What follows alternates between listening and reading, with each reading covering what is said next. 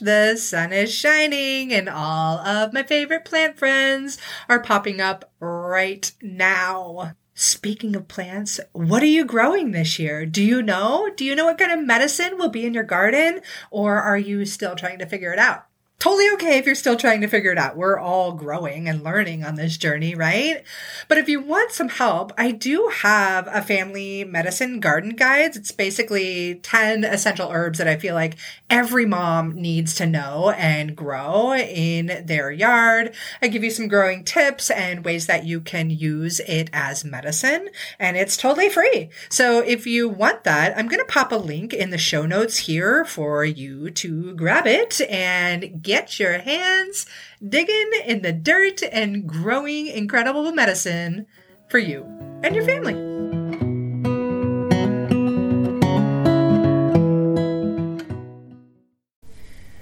Growing your own medicine not only feels amazing to just hang out in the garden with, it is empowering as all get out.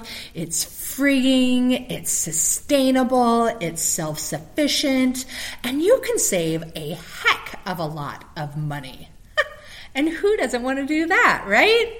So, in today's episode, it's actually part two of a two part series where I talk about some of my absolute must have medicinal herbs for your herb garden. Happy gardening, friends!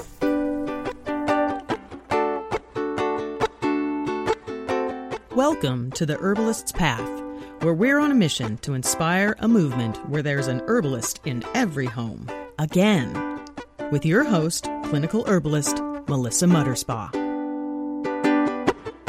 Hello, fellow herbalists. Do you grow your own herbs? Do you have your own medicinal herb garden? Or maybe you're wondering what herbs you should have in your medicinal herb garden.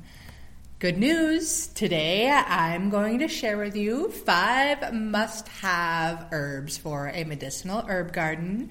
And if you didn't tune into the last episode, I shared five others.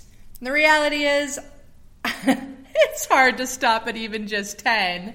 And I wanted to give it to you in little bites so that, you know, you didn't get bored or you could just absorb the the podcast episode in a quick amount of time if you're driving to the grocery store or whatever but yeah, it's such an empowering thing to be able to grow your own medicine and to be able to learn to make your own medicine and teach your kids about growing your own medicine because we humans have been doing this for thousands upon thousands of years. We've been using plants as medicine and we've been doing it in in so many great ways. So, you know, if you're not already growing yours, or even if you are, I really encourage you to stay tuned throughout this episode, and I'll share five more of my favorites and why they're my favorites, and how you can grow them, and why you may want to fall in love with them too.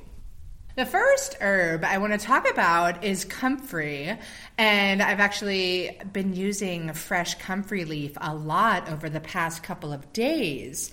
Comfrey is a great herb to have in your garden because it, one, it makes a great fertilizer for the rest of your garden. You can put it into compost or make a compost tea with it, and it's going to really, really do some amazing work to nourish your soil which is lovely. But as far as medicinal properties go, I think comfrey is quite a bit of a superhero.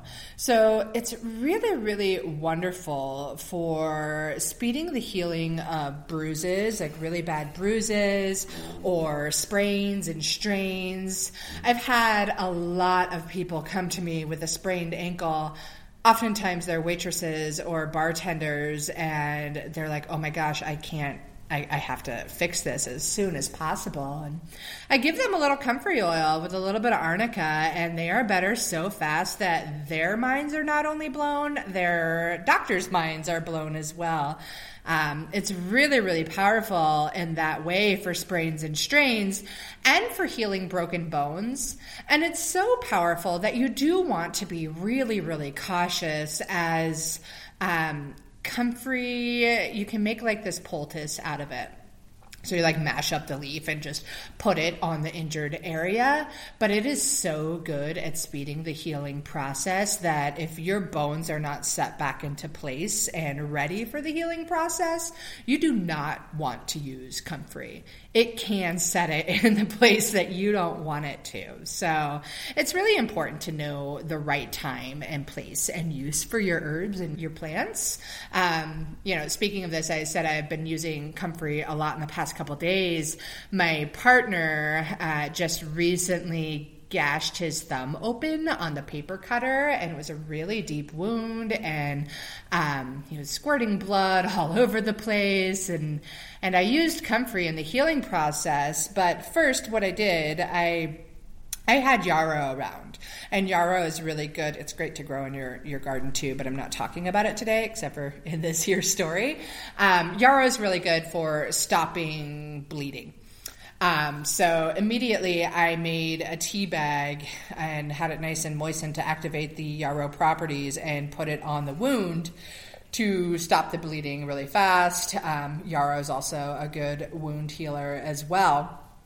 And so I did that several hours went by and it was time it was almost bedtime but i decided that we would use some echinacea and plantain tinctures that i diluted in water with a little tea tree oil and I used a tincture dropper to wash out the wound.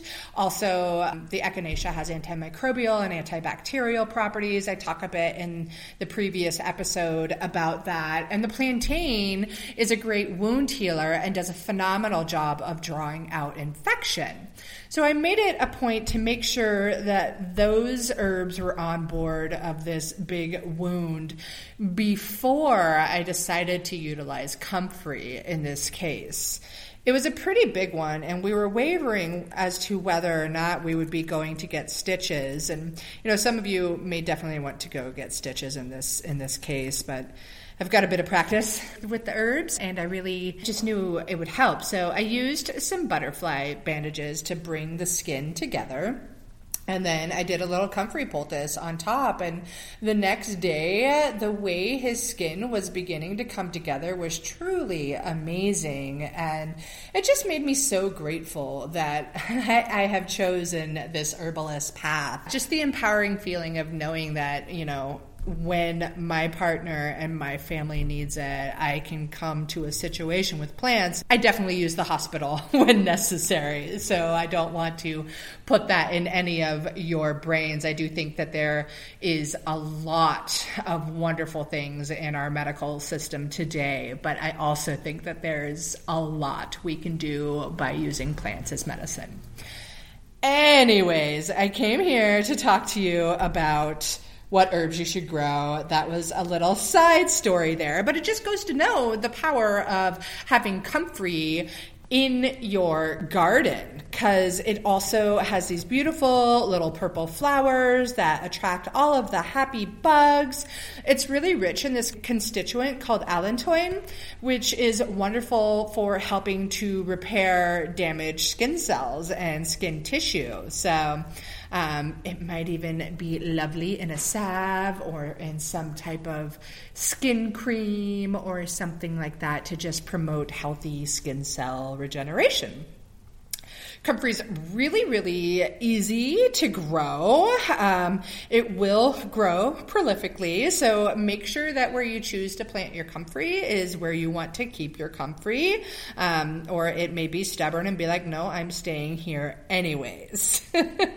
you can grow your comfrey from seed, you can grow it from cuttings or root cuttings. Um, ideally, you plant them about three feet apart. It's such a prolific plant that you can gather and harvest comfrey repeatedly throughout the season, and it will keep coming back for you. You're going to get the most of its medicinal healing properties just as the flowers are beginning to emerge. All of that energy is coming up to the top of the plant, and with that energy is the good medicine as well.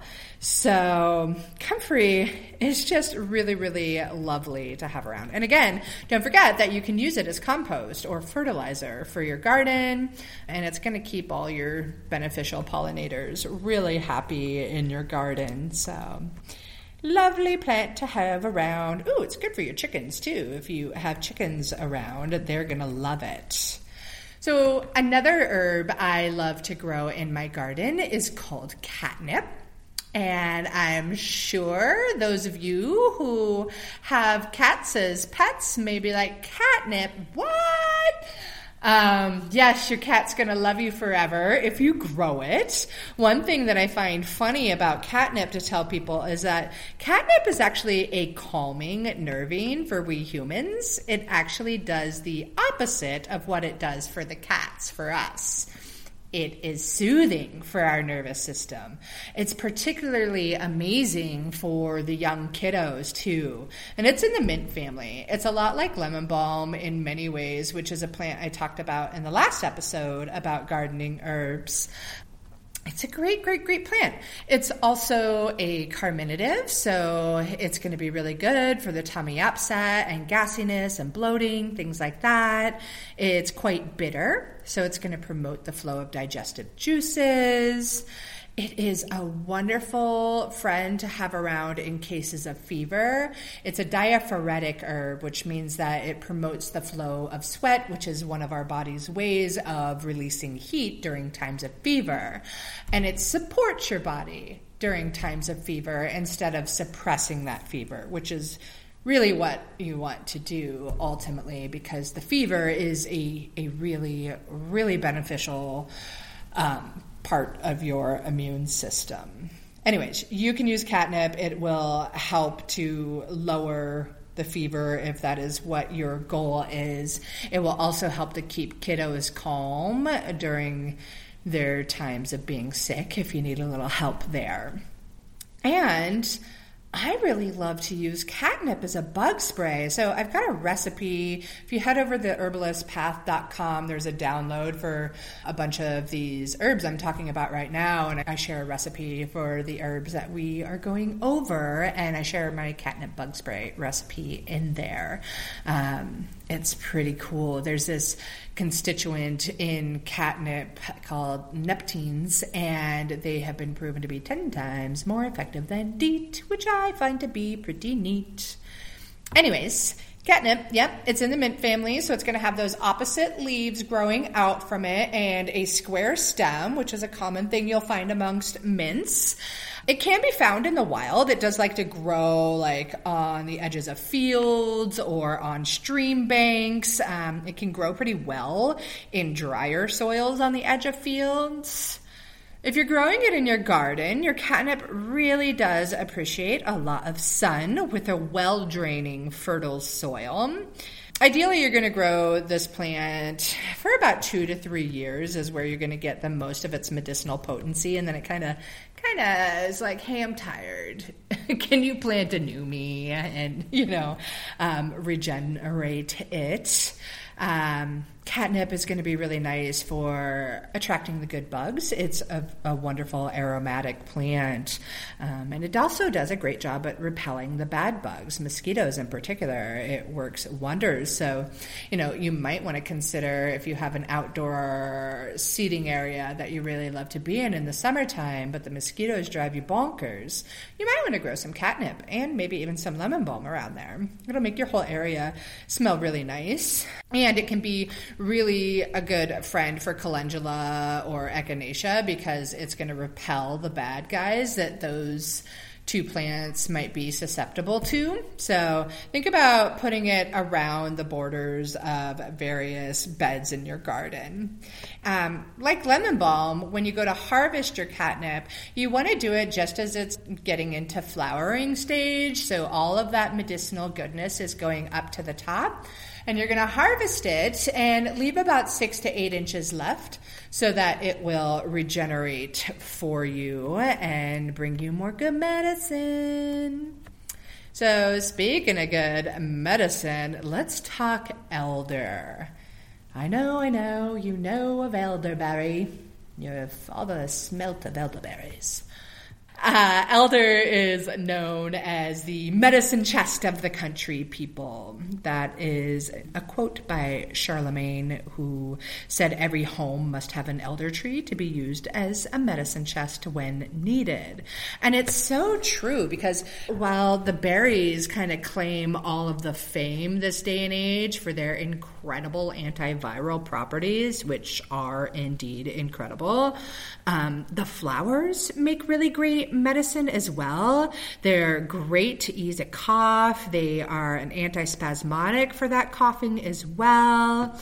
They are also a diaphoretic, so they're going to promote the sweating or releasing of heat from the body.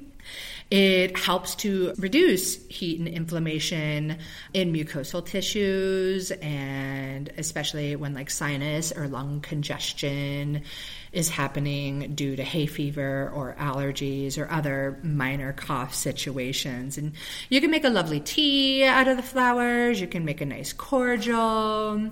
Um, you don't want to harvest all your flowers right away because then you're not going to get berries later, right? And you want to leave some of the berries for the good birds around too. So keep that in mind. You can also use the leaves as medicine. You can make a nice oil out of the younger leaves of the elder shrubbery and you can use that as a wound healer, which is lovely. Elder is actually kind of known as the guardian of your garden, and it's said that the elder mother lives under the elder shrubbery and hosts the gateway to the fairy world and will look over and protect your garden especially if you remember to give offerings to her in respect and love and appreciation for the good medicine she grows and the wonderful ways in which she protects you and your garden. So, they're pretty darn easy to grow as well. So they do like a really rich, moist soil that's going to be well drained, um, can tolerate a lot of different growing conditions. Around Oregon, you can see elder shrubberies all along the countryside. And right now, they're just popping with their beautiful creamy white flower umbel heads. It's really lovely to see. Um,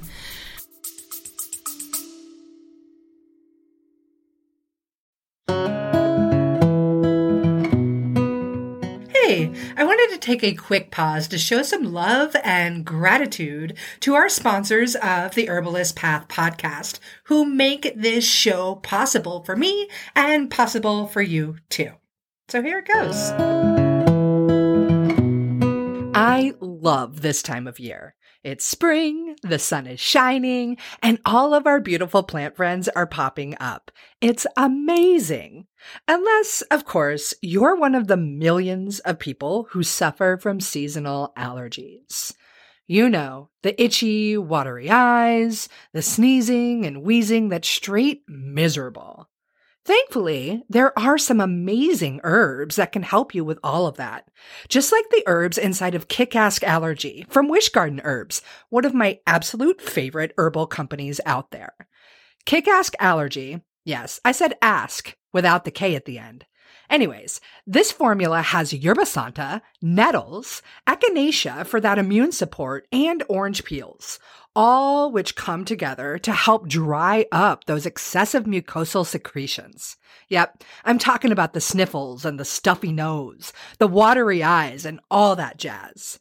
This blend also acts as a great expectorant and can help ease the swelling and inflammation in those mucosal tissues. It is a top go to for seasonal allergies. And get this, they combine all those beautiful herbs with glycerin. So it actually tastes pretty darn good. Or should I say, it tastes kick ass without the K at the end.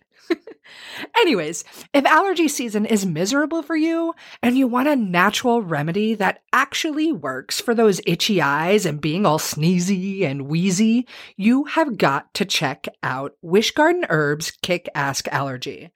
And for those of you with the little kiddos, no sweat. They've got a kick it allergy too. And you pregnant mamas? You don't have to suffer either. They've got a kick ass allergy formula just for you.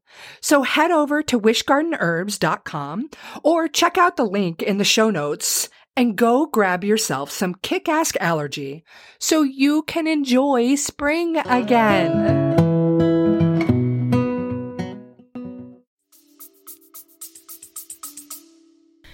The deer and the pests don't really like elder shrubberies, so that's another reason you might want to keep them on the outer borders of your garden just to kind of repel the deer from eating all of your goodies. Um, they can be super prolific and will begin producing fruit in the first year they are planted if they're planted with the right amounts of love. And then they'll keep growing more and more new canes every year. And the older canes will start producing less fruit, but you can prune them back in the winter so that the younger ones can grow and really do their thing. Ideally, they've got some good sun too, but it can definitely thrive in shady areas as well. So, yeah, grow yourself some elder, have yourself an elder shrubbery. It's totally worth it. So, another herb I love to grow in the garden is a very common culinary herb for us. Um, a really, really fantastic one that is not only great as a culinary herb, but is also um, great as medicine. So, it's fennel. And fennel is really nice. It's what's known as a galactagogue herb, which just means that it promotes the flow of milk. Um, if you are a mother nursing a new baby, fennel can be really, really helpful with your milk flow. It's also amazing for the digestive system um, it is carminative, so it's going to ease the gassiness and bloating and tummy upset. It's also really cooling and soothing, so it's got some great anti inflammatory properties. It can be really, really helpful for colicky babies too. And sometimes the kiddos are really going to love it for these situations because it has just that little bit of sweetness to it. Um, I really love, love fennel for so many reasons. It's great to freshen the breath, it's got some bitter properties to it to get your digestive juices flowing. I used it as an eye wash when my baby girl had conjunctivitis right in her like first two weeks of life. I used it with chamomile and I had a little bit of golden seal as well and made a little eye wash for her precious little eyes and it cleared it up really, really quickly which was just absolutely lovely. And you can also use fennel as a diuretic. Um, so it's going to promote the flow of urine, which is going to help you release um, excess water or swelling or edema in the body, which can be really, really helpful. Um, and it's delicious. It's really, really wonderful in your food. It's rich in calcium, it's rich in iron, potassium, vitamins A and D. It's pretty darn easy to grow. It likes very rich and moist soil with full sun. Um, it's ideally it's happiest in like zones three to ten. I do want to raise caution for you. Um, don't grow your fennel near your dill because cross pollination will happen, and then your dill is going to taste fennelly, and your fennel is going to taste dilly, and nobody wants dilly fennel or fennelly dill, right? um, so just make sure that you keep those two away from each other. Um, you can sow the seeds in the springtime as soon as the soil begins to warm up. Um, if you soak your seeds for a day or two before sowing them, you're going to get a better germination rate that way. Um, and once you get your fennel plants sprouting, you're going to want to make sure you thin them out to 12 to 18 inches apart once they get about half a foot high. And once it's an established fennel plant, you really don't have much else to do from there. It might like a little bit of fertilizer every once in a while, but other than that, pretty easy. You'll start seeing flowers about 90 days after planting, and then you can harvest and dry the seeds once the flowers have gone to seed. You can pretty much like gather the whole umbel off of there and put it into a brown paper bag and shake the seeds off that way. Super duper easy. And since I was talking about not growing fennel next to dill and not having fennelly dill or dilly fennel, why don't we talk about dill next? Another great culinary herb that is lovely to have in your garden. It's going to produce a much different flavor. If you eat a lot of pickles, you likely love dill. Dill is another great herb for the digestive system. If you like learning about herbs for the digestive system, I have a pretty cool course where we go into great depth and you learn a lot about how the digestive system works and then ultimately how to use herbs for your digestive system, which can be really, really powerful because oftentimes the root of most disease begins in the gut. So, gotta take care of it, right? Anyways, dill. It's yummy. You want to put it in your tummy because it's also a great carminative. So it's going to ease that gassiness and bloating and tummy upset. The flavor of it can help decrease your desire to want to take in more salt all the time. Dill is really nice to relax the smooth muscles of your intestines. It can be really nice to freshen your breath if you're going to chew some dill seeds. That can be a lovely thing if you're heading into a meeting or around people when you don't have to wear a mask. Um, yeah, saving them from your foul breath can be pretty nice. Ooh, and one thing I learned when I was doing some research for this episode is that dill seeds are super rich in calcium. Like you can take a tablespoon of dill seed and get about 100 milligrams of calcium, which is more than a third of a cup of skim milk. I don't care for milk, and um, nice to know that I can get some calcium from this amazing plant friend. And growing dill is also quite easy. It loves full sun. It's going to be a really happy plant um, in both poor and rich soil in damp or dry conditions. Ideally, you're just going to, um, ideally, can I say that? ideally, you will grow your dill directly from seed rather than from a transplant. So do it by scattering the seeds wherever you want it to grow after the last frost and lightly cover the seeds with soil. You don't want to make them too deep. You want the sun to be able to get there and make sure you water it thoroughly. Hopefully, you got some sunshine popping out soon, and I bet soon you'll also have some dill plants popping up. So, yum! Get ready to do some good pickling. Hopefully, you got some good cucumbers growing in your garden as well, or other good fun, maybe some asparagus or whatever it is you like to do with dill, know that the next time you're doing it, you're also using herbal medicine at the same time. Yeah, I want to know from you what you're growing. Hit me up on Instagram, shoot me an email, join my Facebook group over at the Facebook groups, The Herbalist Path, and let me know where you're growing in your garden this year. Um, maybe you pick out one of these because you heard this episode. I would love to know about that. And yeah, if you dig this episode, please do me a favor and share it with your friends. And together, we can make herbalism spread like wildflowers. Thanks again, y'all. Have a beautiful day.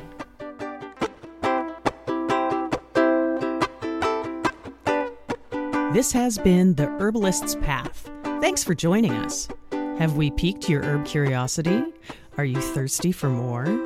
Well, then check out the show notes of today's episode for exciting educational opportunities, workshops, and courses. If you'd like to support our mission, please subscribe, rate, and review to help others find us.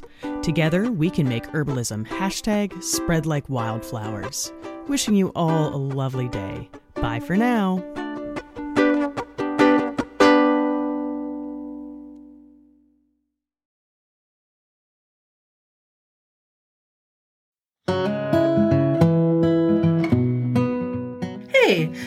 Take a quick pause to show some love and gratitude to our sponsors of the Herbalist Path podcast, who make this show possible for me and possible for you too. So here it goes.